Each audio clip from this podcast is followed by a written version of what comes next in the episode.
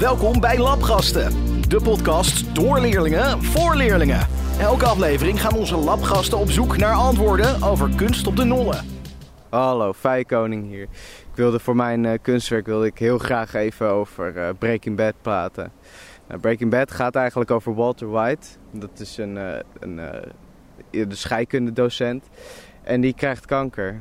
Maar en om geld te verdienen voor uh, zijn familie als hij zelf overleden is, gaat hij crystal meth uh, maken en verkopen met, samen met zijn handlanger Jesse Pinkman. Een vroeger een student van hem. Nou, dit, uh, dit loopt allemaal uit de klauwen en het wordt allemaal groter en erger. En nou, uiteindelijk heb je gewoon een heel mooi verhaal. hallo, ik ben Danny. Ik moest even heel diep graven in mijn geheugen om, een, om over een kunstwerk te praten. Maar het laatste kunstwerk dat ik heb gezien is de, is de Watertoren in Den Helder staat, uh, staat mooi in het centrum. Ik heb geen idee waar die verdient. Maar uh, ja, dat is toch wat laatste wat ik, uh, wat ik eigenlijk heb gezien. Dan ben ik fiets ik praktisch elke dag fiets ik er langs. Wat vind je eigenlijk zo, zo prachtig aan de watertoren? Het is mooi groot. Ik vind de, ik vind de manier waarop hij is gebouwd vind ik heel mooi. Aan de, aan de bovenkant voornamelijk. Hoe die eruit ziet vind ik, vind ik heel mooi. En vind je dat het een echt kunstwerk dat in Den Helder hoort? Ja, zeker. Dat vind ik wel, vind ik wel eigenlijk. Hoort, hoort er zeker bij. Oké, nou nu zijn we bij het eerste kunstwerk aangekomen. Of en het is eigenlijk één hele grote, het is het staal, stalen, stalen constructie. Ja. En net kwam er ook al wat rook uit of stoom. Ik weet niet precies wat het was. Massief, hoe groot zal het zijn ongeveer denk je? Geen idee, het is wel... Uh... 10? Ja, is 10 meter te veel, denk je? Nee, 10 meter is wel zeker. Weet u, weet u ongeveer als gids hoe groot uh, deze platen of dit uh, kunstwerk is? Ongeveer 8 meter hoog. Oh, 8 meter. Oh, zaten we toch in de buurt. Is eigenlijk aan alle kanten een beetje hetzelfde. Gewoon uh, heel hoog en nou ja, staal. en wat voor staal is dat? Uh, het is vooral heel erg verroest ook, of lijkt het maar zo. Volgens mij sowieso ook wel heel veel roest zie ik. Want, uh, wat is jouw observaties nog, Danny? Ja, voornamelijk heel erg verroest inderdaad. symmetrisch ook. Waar denk, hetzelfde. Wat, wat denk je dat dit voor, wat de kunstenaar mee in gedachten had toen hij dit bouwde? Of toen hij dit ontwierp? Ik zou geen idee hebben. Ik uh, zit hier een beetje naar te kijken en ik heb geen idee waar ik eigenlijk naar kijk. Het is gewoon één grote metalen constructie. Als je daar, daar het, zie je een patroon in als, als je beweegt en als je wat verder afloopt. Een patroon? Als je weer naar achter gaat bijvoorbeeld. Nou, die, er zit wel een soort stalen constructie aan de binnenkant als je zo... Kijk, en dan komt er weer rook uit. Ik weet niet of je dat ook op de, op de, op de opname hoort. Je misschien omheen loopt, een soort patroon. Ik zie eigenlijk niet heel erg een patroon, eerlijk gezegd. In zo. Oh ja. En als je verder afgaat en weer dichterbij komt, zie je dan verschil misschien? Oké, nou ga ik even wat verder af.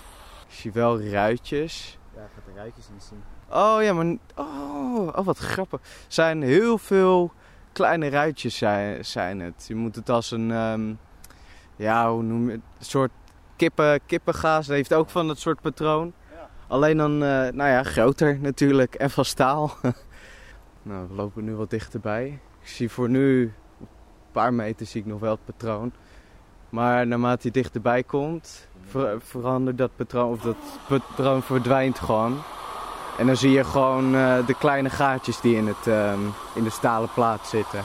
Wist je dat? De term moiré-patroon komt van het Franse moiré. Moiré-patronen ontstaan als de lijnen gebogen zijn of niet volledig parallel. Van moiré-patronen wordt gebruik gemaakt in de op-art. De term is een afkorting van het Engelse begrip optical art. Kunnen jullie een ander voorbeeld noemen van optical art? Kunnen we dat? Kan ik dat? Ik heb geen idee. Een andere optical art. Nou, ik heb wel heel veel van die optische illusiefoto's. Dat je... Um, dan zie je of een, of een soort beker of je ziet twee, twee gezichten. Ik weet niet ja. of je die... Uh, ja, die ken ik inderdaad wel. Of, dat, um, of je ziet twee cirkels en de ene lijkt kleiner dan de ander, maar uiteindelijk zijn ze even groot. Ja, precies. Dat, uh, dat soort dingen ken ik inderdaad ook wel. Dat is geen idee... Uh, Komt Esser hier bekend voor? Wat zei je? Komt Esser hier bekend voor? Ja, Esser, ja, ja, ja, ja. Ja, die heeft ook van dat soort uh, kunstwerken. Ja. Ja. die maakte alleen maar de, ook um, met zwanen of ganzen waren dat. Die vlogen dan ook naar links, maar tegelijkertijd ook naar rechts of zo. Ik kan me nog wel een beetje, kom een beetje voor, uh, bekend als je, voor. Als je in de Beatrixstraat loopt mm -hmm. en je kijkt naar de schutting, van die, van die, van die, eh, die, die vis op die slang, die, die er al min of meer uitkomt. Mhm. Dat is natuurlijk ook zo'n illusie. Mhm. En op de brug naar de, naar de bibliotheek toe heb je nu ook een driedimensionale tekening. Ja. Dat zijn wel... eh, Ja, oh, dat is waar ook, ja. Wa- wa- Wat is die tekening ook weer? Ik kan het niet zo... Er is eh, laatst nog eh, is er een nieuwe gemaakt, geloof ik, op die brug. ja, dat klopt, ja. Is die Ik heb hem zelf niet gezien, maar de vorige had ik wel gezien, ja. ja. Nou, interessant om even naar te kijken. Dan heb ik eigenlijk nog een vraag aan u, de gids. Wat is eigenlijk de naam van het kunstwerk? Hij noemt het stoomhuisje. Het stoomhuisje. En dat zal waarschijnlijk zijn vanwege het stoom dat er af en toe uitkomt. Ja, zeker. En natuurlijk ook, eh, ja, de stoom was, eh machine was wel een toonbeeld van de vooruitgang natuurlijk. Mhm. Een heel rationeel gegeven. En Van der Wind die heeft heel veel tegenstellingen in zijn werk. En daarom wilde hij eigenlijk een irrationeel stoomhuisje eromheen bouwen. Van, eh, om de tegenstellingen weer te geven. En eh, ja, dat heeft hij gedaan middels dit inderdaad stoomhuisje. Maar ook om te laten zien ja, hoe, hoe het uh, Maré-effect werkt. Door twee Ja, precies. tegenovergestelde platen tegen elkaar te zetten, zodat je steeds een, een illusionaire werking krijgt daaromheen. Dat is ongeveer eh, in kort het verhaal. Hoe oud is dit eh, kunstwerk eigenlijk? Ik weet niet alle data van de kunstwerken, maar hij heeft hier vanaf 1980 is hij hier begonnen eh, tot 2006, toen is hij overleden. Ja. Eh, dus in die tussentijd heeft hij hier het, het hele, eh, zijn park, zijn levenswerk eigenlijk eh, voltooid. Oh, tenminste, zo ver gebracht dat hij, eh, ja, tot het moment dat hij van overlijden, zeg maar. Ja. Maar wanneer dit exact neergezet is, dat durf ik niet te zeggen. Maar in ieder geval in die tijd. Maar die, de, wat nu op een roestlaag lijkt, dat is eigenlijk een beschermlaag voor het kunstwerk. Ja, ja. Oké. En wordt, neemt dat op een gegeven moment af of eh, Nee, neemt dat nee, alleen maar... dat, dat, dat blijft eigenlijk zo. En eh, ja, dat, dat beschermt verder eh, het kunstwerk, of tenminste het staal. Oké. Nou, hoeveel sterren zou jij het kunstwerk geven, Danny? Ik denk toch wel een eh goede, in ieder geval 3,5 tot 4. Van de vijf? Ja, van de 5 inderdaad.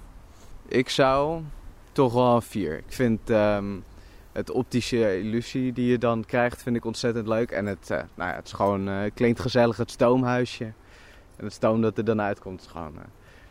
ja, voor zo'n groot, eh, grote constructie is het dan toch best wel, nou ja, een soort van gezellig. We lopen nu eigenlijk vlak langs het volgende kunstwerk. En waar lijkt het op? Een soort... Het is een, soort koepels. ja, het lijkt een, je kan het vergelijken met ehm, een beetje de bovenkant van een moskee. Ja. Achtig, bijna. Beetje, ook eh, een beetje eivormig. En er zit een soort, nou ja, je kan het een hoesje noemen, zit er op de bovenkant. Met een eh, soort eh, witte bol daar nog bovenop. Dat is een vlakke vloer. Aan het eind van die gang zie je een beetje een blauw schijnsel. En dan gaan we linksaf. Dan gaan we vijf stapjes omhoog. Die zie je wel een beetje verlicht. En aan het eind van die gang gaan we Ja, eerst maar naar rechts en dan naar links. Dan gaan we weer terug. Wel heel dol, dol of dol om er uiteindelijk bij eh, te komen. Nou, het valt wel mee hoor, Doolhof. Maar het gaat er voornamelijk om eh, wat, wat ervaar je en wat voel je. Maar dat is wel de eindbestemming. Dat is wel de eindbestemming. Oké. Nou, Als we er komen. Ja. Gaan we hier nou een gangetje door. Misschien ook al echo op de microfoon. Veel donker. Allemaal kleine, kleine, kleine lichtjes aan de zijkant op de muren. Oh kijk, het blauwe licht. Ja, de trap.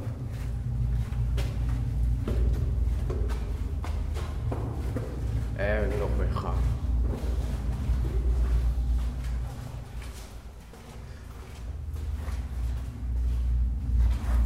Beetje benauwd eh, idee krijg ik. Nee, dat vooral. Oh, ja. Oh, kijk, hier is al een stuk meer licht ineens. Oké, dan gaan we nog meer trap op. Yes, let there be light.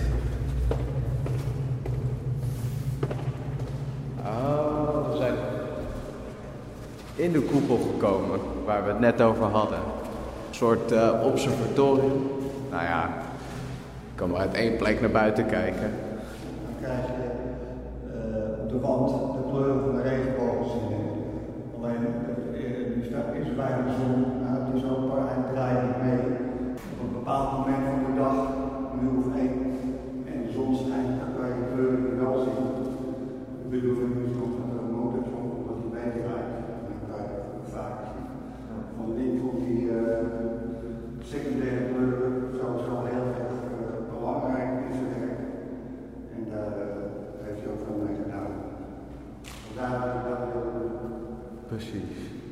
maar op een bepaald tijdstip, zoals u zei, komt er gewoon over de hele muur komen, dan regent het. Ja, op een bepaald moment draai je dan een stukje mee. Oh, en dan je dan echt de, de kleuren van de regenboog verschijnen. En als het meedraait, zie je dat natuurlijk veel langer.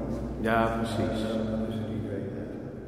Het gaat ook om een, een natuurkundig project. Hè. Dat, eh, Het is eh, aan de ene kant natuurkunde, aan de andere kant is het eh, cultuur en, Mhm. en al dat soort dingen, al die tegenstellingen die komen steeds mij dan een beetje het natuurkundige aspect uitleggen van hoe dat, eh, wat hij daarmee wilde bereiken dan op natuurkundige achtergrond? Nou, kijk, eh, eh, dit is in feite natuurkunde, dus het spectrum. Mhm. Eh, en dan krijg je een lichtgeval, maar die kleurintentie, die de regenboogkleuren, die eh, secundaire kleuren, die vond hij eigenlijk veel belangrijker dan de primaire kleuren. Eh, het rood, blauw en geel. En daar werkte hij veel mee, want tegenover een primaire staat altijd een contrasterende kleur. Nou, eh, dat gegeven, daar heeft hij heel veel eh, mee gewerkt. Ook in, in heel veel schilderijen komt dat terug. Nou, is een beetje te kort om dat nu allemaal eh, eventjes in volle vlog uit te leggen. Maar dat, dat zijn wel dingen waar hij steeds mee, eh, Precies. mee, mee. Zeg. maar. We gaan nu even weer terug naar de andere trap en daar omhoog. Ja. En dan, eh, Dan gaan we eerst de trap weer af. De stijltrap is het wel, ja. Erg op je voeten passen. Dan komen we weer in de benauwde kerkers. Kijk ook eventjes of je kan zien waar het licht nou vandaan komt. Want dat is ook een aspect. Oh ja. Kijk. Ik zie al het licht. Alweer. En dan zijn we in de andere aangekomen. Deze is in feite hetzelfde. Hier komt ook het licht komt, eh, van boven uit het witte puntje van, van het hoedje. is gewoon lichtinval. Alleen hier zijn nog ehm, twee putten. Dus ik zal in die putten kijken. Of als we.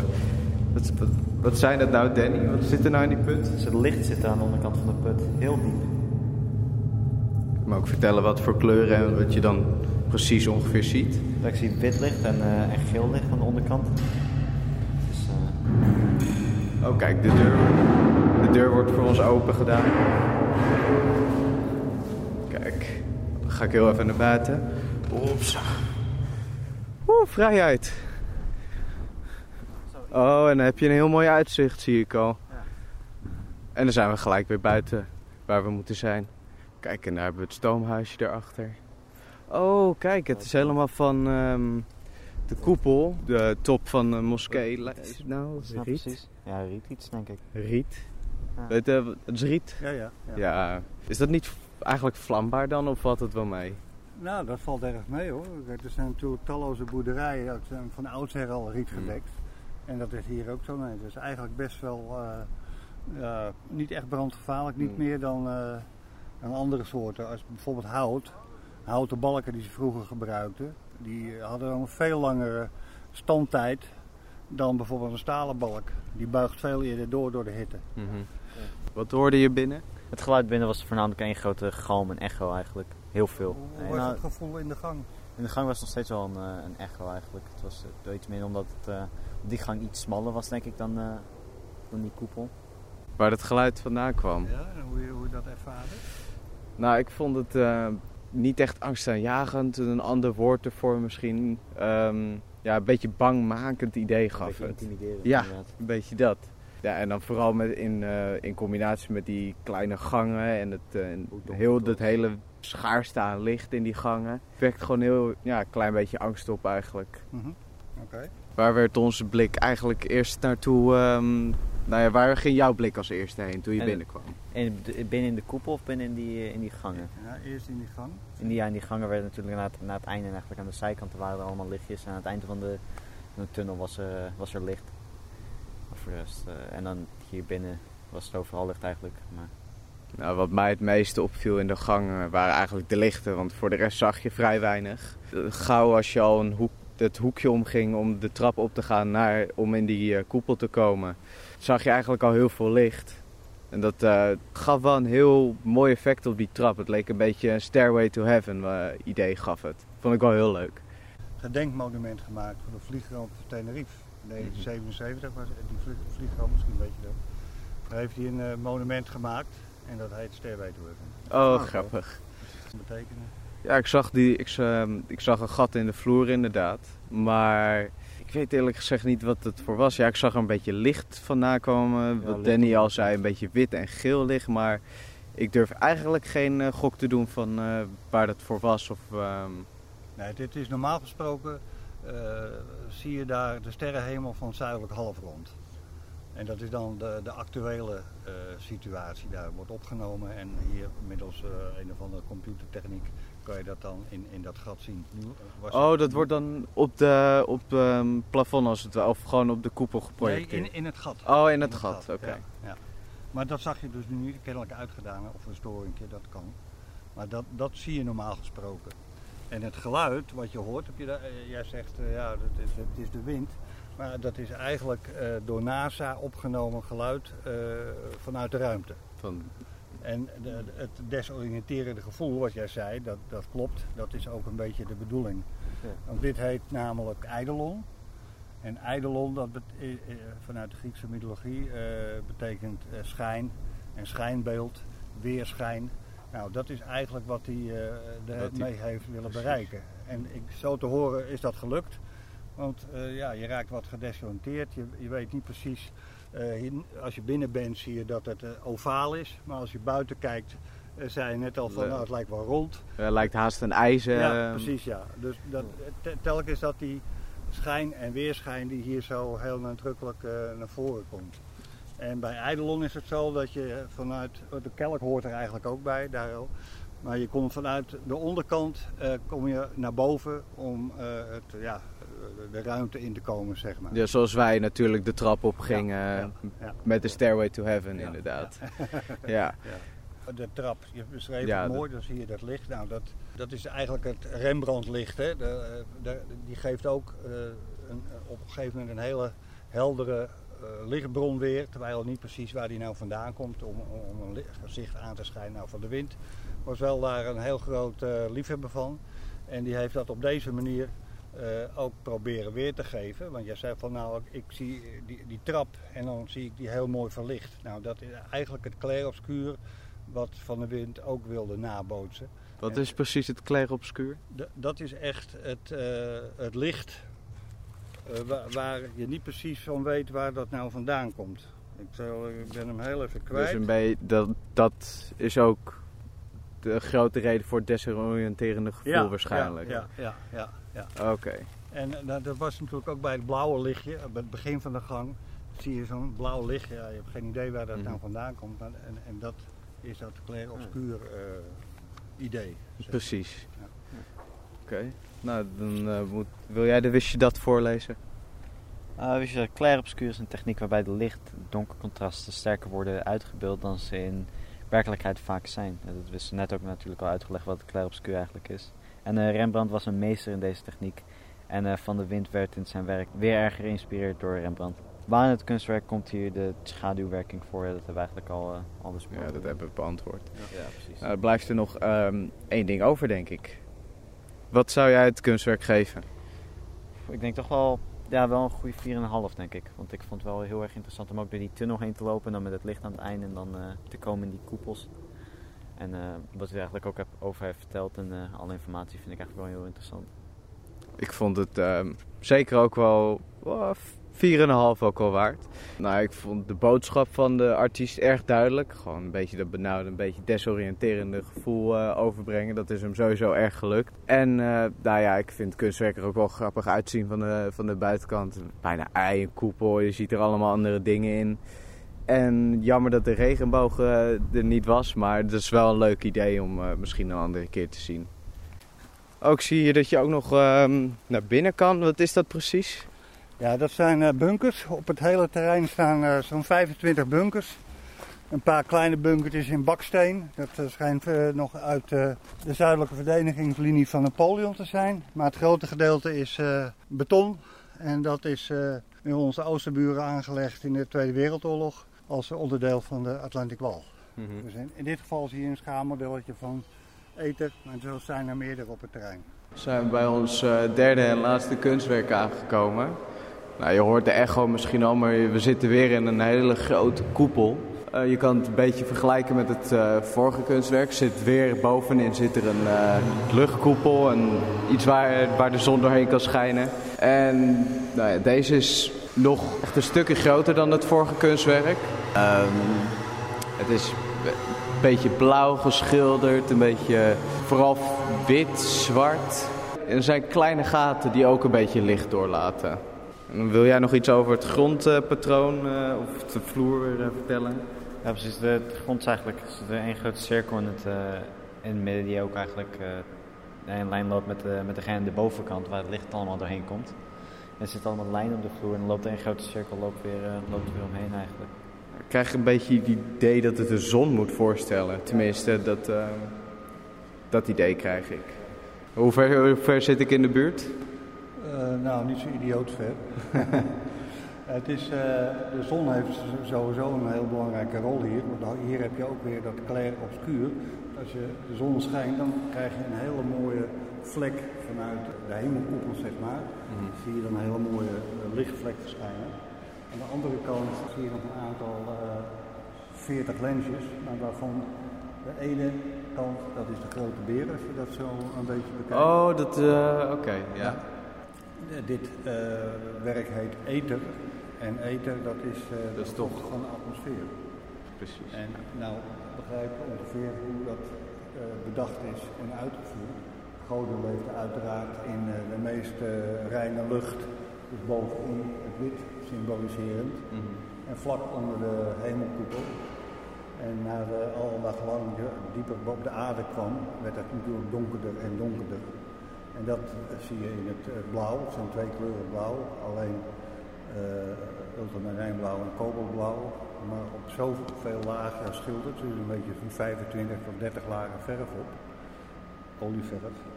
En daardoor krijgt die hele ja, sterke intensiteit. En het licht van de, van, van de goden, nou, die mochten ook wel wat de aardbewoners toe natuurlijk, het licht en het lucht. Dus het heeft hem naar beneden getrokken, zo die lichtbanen. Dat heeft hij gedaan met zijn vingers, zoals je ziet. Ja, dat zijn uh, dat is echt, dat, die streamen wit, ja, zeg maar, ja. ja. Het lijkt alsof, ja, je zou het kunnen vergelijken met een soort regendruppel, maar dan enorm groot eigenlijk. Ja, nou ja, de, wat, wat, zijn eigenlijk dan de licht- en de luchtstralen die uh, voor naar beneden vallen? nog uh, enigszins uh, te behappen waren. dat is in grote lijnen het verhaal. Oké. Okay. Hij heeft hier wel zo'n beetje 20 jaar aan gewerkt. 20 jaar? in poses natuurlijk, hè, want het is olieverf op doek. Maar je kan je voorstellen dat je niet aan de buitenkant op het kortendstaal direct kan gaan schilderen. Dus hij heeft eerst een spouwmuur gemaakt, bedekt met linnen en daarop geverfd. Dus dat is een heel intensief proces geweest. Maar uh, uiteindelijk uh, vond hij dit wel af. Hij is 2006 overleden. En ja, voor die tijd was dit af, zeg maar. Oké. Okay. En heeft hij dit echt helemaal in zijn eentje ook gedaan of had hij toch een beetje hulp? Uh... Alles wat je hier ziet heeft, is door één kunstenaar bedacht en uitgevoerd. Alleen hij had wel uh, op een gegeven moment een groot aantal mensen in dienst om alle kunstwerken buiten de nollen uh, te maken. Maar alles is hier bedacht door één kunstenaar. Dat is ook heel uniek in, in, in Europa, misschien wel de hele wereld. Dat één kunstenaar alles heeft bedacht en uitgevoerd. Dat is wel ontzettend knap eigenlijk om zoveel kunstwerken, ook die kunstwerken neer te zetten. Dan. Ja. Dan gaan we hier even uh, onder de paddenstoel zitten. Ja, het gaat nog niet regenen hoor. Oké, okay, nou dan uh, lees ik eerst de wist je dat voor. Er staan zo'n uh, 45 beelden in de openbare ruimte, zoals de tong van Lucifer op de Kanardijk. Alle beelden die buiten de Nolle staan verwijzen altijd naar het laboratorium voor de kunst, de Nolle. Kennen wij ook een, een beeld van RW van de wind buiten de Nolle? Uh, nou, ik heb net uh, toevallig gehoord dat, uh, dat ook in de Tweede Kamer, geloof ik, waar, waar de kunstwerken van hem gingen daar. Ja. Hoorde ik net. Nou, dat, zijn, dat is de schildering inderdaad. Ja. Maar kan je hier in Den Helder een, een, be een beeld noemen van hem? Nee, niet zo nou, eigenlijk. Ik ken hem Ik eigenlijk nog helemaal niet. Ik moet ben bekennen dat ik eh, ook niet echt een beeld kan noemen. Of Ben je een- wel eens op de Oude Rijkswerf geweest? Ja. Achter, de, achter, de, achter het theater. En Ja. daar heb je een beeld gezien. Dat heb ik ook wel. Ja, ja, ja. Dat is wel van de wind. Oké, dat is interessant. Ja. En ehm, je bent ook al langs het Kim gereden, denk ik. Ja. Daar staat ook een beeld een, eh, van aluminium. Dat is ook van de wind. Nou, zo zijn er nog veel meer. Ook in Den Helder heb je het hele duinpark. Met lantaarnpalen, bruggen. Is allemaal van, van de wind, onder andere. Drukke man. Ja, Eh, nou ja, dan is er weer nog maar één ding over. Wat ge hoeveel sterren geven we het kunstwerk? Nou, ik denk deze toch wel. eh, ja, ik denk wel een 4. Wel een 4. Ook de binnenkant vond ik wel heel erg mooi. En de, en de vloer ook, hoe hij dat allemaal had gemaakt. En dan de schildering aan de binnenkant vond ik, eh, vond ik heel erg mooi. En het verhaal erbij ook. eh. Maar Ik vond het ook wel een indrukwekkend kunstwerk. Gewoon prachtige kleuren. Twee, twee soorten blauws uit, toch? En de, die tweede blauw, of de eerste blauw ligt er net aan hoe je bekijkt, leek bijna zwart. dat zijn ook mengelingen. hè. Ja, Steeds eh, zeg maar op elkaar eh, drukt als het ware. Ja, dan wordt het- dan wordt de kleur veel intenser. precies. En dan met die witte striemen, waar, wat leek eh, nou ja, op zonnestralen. Nou, ik vond het een prachtig kunstwerk en zou het zeker een goede 4 geven. Bedankt voor het luisteren naar weer een aflevering van Labgasten. Waar leerlingen niet alleen over kunst praten, maar ook met kunst.